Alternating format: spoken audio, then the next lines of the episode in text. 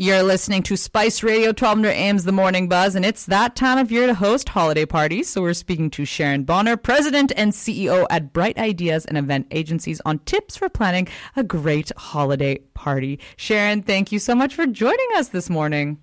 Good morning. Uh, it's not snow to this yet, but it's certainly the, the holiday season, isn't it? Oh, it certainly is. Like, we don't need snow here. It's like rain is basically our snow. That's what we kind of have to deal with. And honestly, Sharon, between you and me, I really don't want to see too much snow because remember what happened last year during yeah. Snowmageddon? Ooh, oh, that was my goodness. So, it was terrible. It terrible. terrible. Like, if it snows one centimeter is good for the lower mainland, that's about all that we need, kind of a thing. But I wanted to ask you, Sharon, it's been a while since we last talked. So, how yeah. has that been this last year for the events industry? Are things kind of back at normal levels?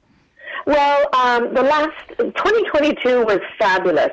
I felt like we were back to pre uh, 2019 um, uh, levels, and we were, you know, doing events, uh, nice themes, lots of attendance. I, I felt really uh, optimistic. And then at the beginning of 2023, I started to feel a tightening in the economy. And actually, it's by mid 2023 in the corporate world, a lot of the budgets are being uh, slashed and tightened. And that's really compromising the event because food costs are up 30% more over 2019. So we're being asked to do the same with the same amount of money or less now. And it's very difficult. Yeah, tell us a bit about that. Like how challenging it is, especially you know with the costs being so much more. Oh, it, it's horrible. Like for example, let's say you were doing a party in 2019 and you had a thousand dollars. Well, in 2023, that exact same party is 30% more, so $1,300, and you get nothing more, nothing additional. It's just 30% more.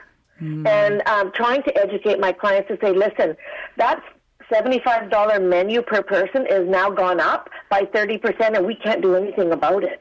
That's just the cost. So, as an event uh, advisor and a professional, I have to find creative ways to spend the client's money uh, to get the be- best bang out of the buck for every penny. And and after being in business three decades, I really have some tricks and, and tips up my sleeve about how you can kind of milk every every dollar. But that's what the average person is facing today, and it's horrible, really horrible. Mm, that's really tough because you're saying in the corporate world you're definitely definitely seeing that sort of a change there. But what about just yeah. people like socially kind of a thing? How are they doing? Are you seeing there's kind of an uptick there in events? Well, in the, the social sector, you know, for an example, anniversary, marriages, celebration of life, these events are occurring, and it feels like the uh, budgets are not as impacted as the corporate world. I feel like if somebody is getting married and they they want to spend fifty thousand on their wedding, they're going to spend fifty thousand. They don't care if the food the food prices have gone up thirty percent since 2019. They don't care. They're just paying today's prices. So we're not seeing that um, as hard hit as the corporate world, and then also. Uh, the multi-million dollar events, the big festivals and that sort of thing, that is still occurring, and they aren't being as hard hit. I am hearing some rumblings that their budgets are being trimmed, but I just find the corporate event, that's where the budgets are being slashed because companies are really looking at their bottom line. So it's kind of interesting the different sectors of the event economy uh, are having a different um, experience with budgeting and mm-hmm. cost. That's fascinating the way you've explained that. And what are some of the trends that you are seeing in the events industry that maybe you hadn't seen before in all your years that you've been doing this?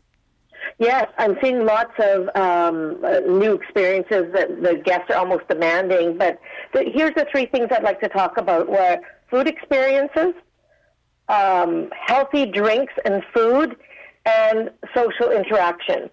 So the first one, food experiences, I'm finding that people now are looking for interactive, healthy stations at the event.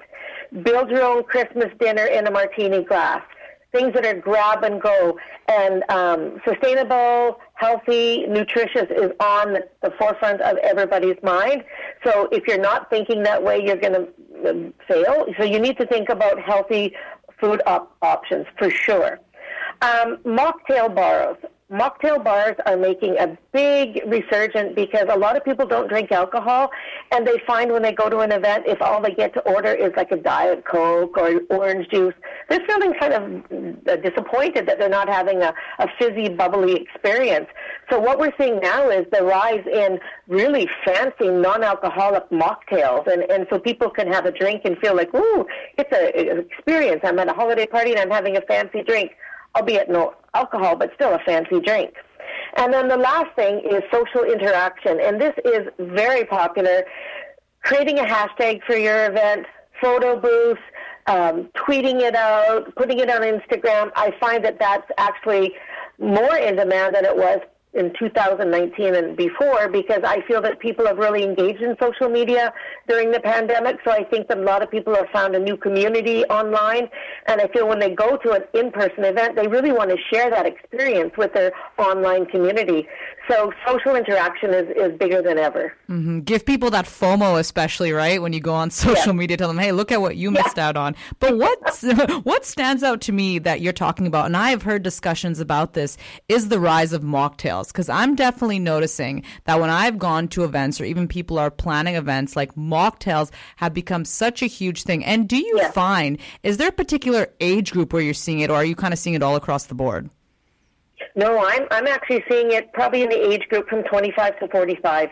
And, and quite shocking because you would think it's the the elder, like the the more mature people that maybe choose not to to drink. But no, I'm finding that young people are making healthy choices, and they want to, and they actually demand something interesting and fun in the healthy environment.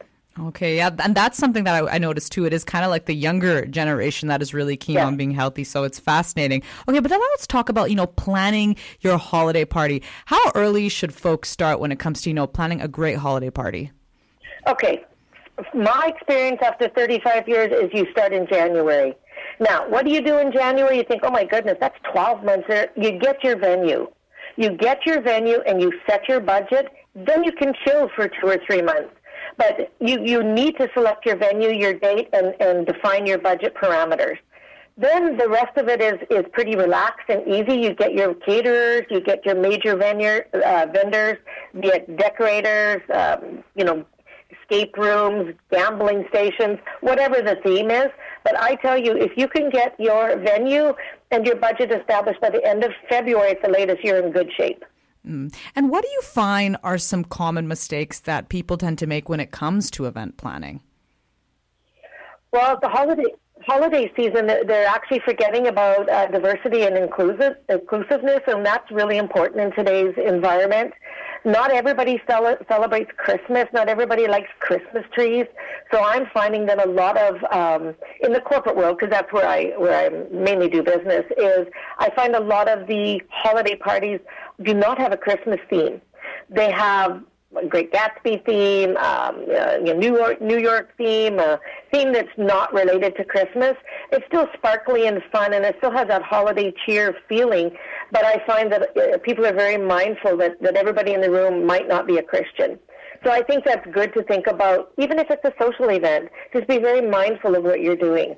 Exactly. And Sharon, before I let you go, any final tips, especially if you know you like families and friends that are even planning just a small little holiday party? What are some tips that you'd offer?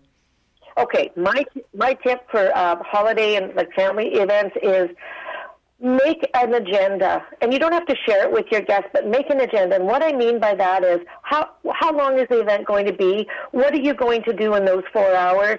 And have some act, uh, activities and surprises that come out. It could be a tray of sparkling um, cupcakes.